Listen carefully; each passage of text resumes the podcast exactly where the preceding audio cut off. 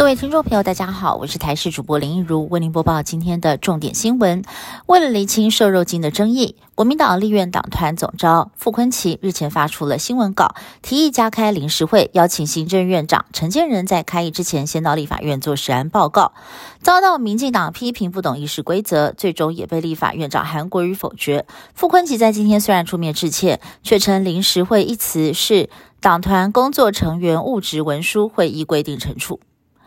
物流业者宅配通去年十月份被工会控诉积欠加班费。工会在昨天再度发出声明，指控公司不重视基层送货的基层司机年终奖金，平均只拿到一万块钱，开工红包则是五十元的超商礼券，认为这种羞辱性的红包不如不要发。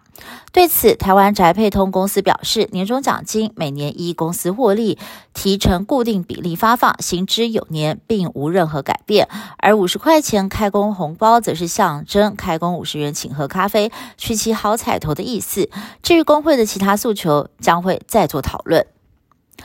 俄国反对派领袖纳瓦尼猝死的消息震惊全世界，全世界各方都把责任归咎于俄罗斯总统普京，要他负起责任。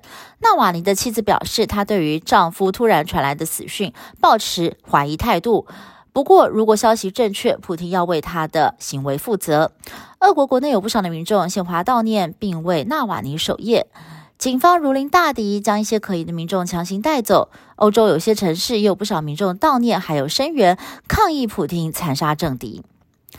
南韩科学家结合牛肉细胞跟白饭，在培养皿中研发出粉色的牛肉米，有比一般米粒更多的蛋白质，还有脂肪，碳排放也比传统畜牧业来得低，有助永续发展。牛肉米目前还在研发当中，未来希望能够持续牛肉米的产量。如果可以量产的话，将可解救饥荒地区，也能够成为军用粮食还有太空食物的新选择。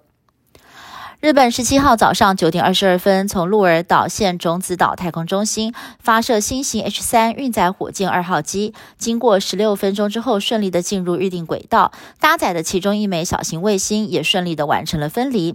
日本在去年三月份曾经发射 H 三一号机，不过因为第二节引擎没有办法点火，以失败告终。时隔一年卷土重来，二度发射终于获成功，一雪前耻。以上新闻是台新闻部制作，感谢您的收听。更多新闻内容，请持续锁定台视各界新闻以及台视新闻 YouTube 频道。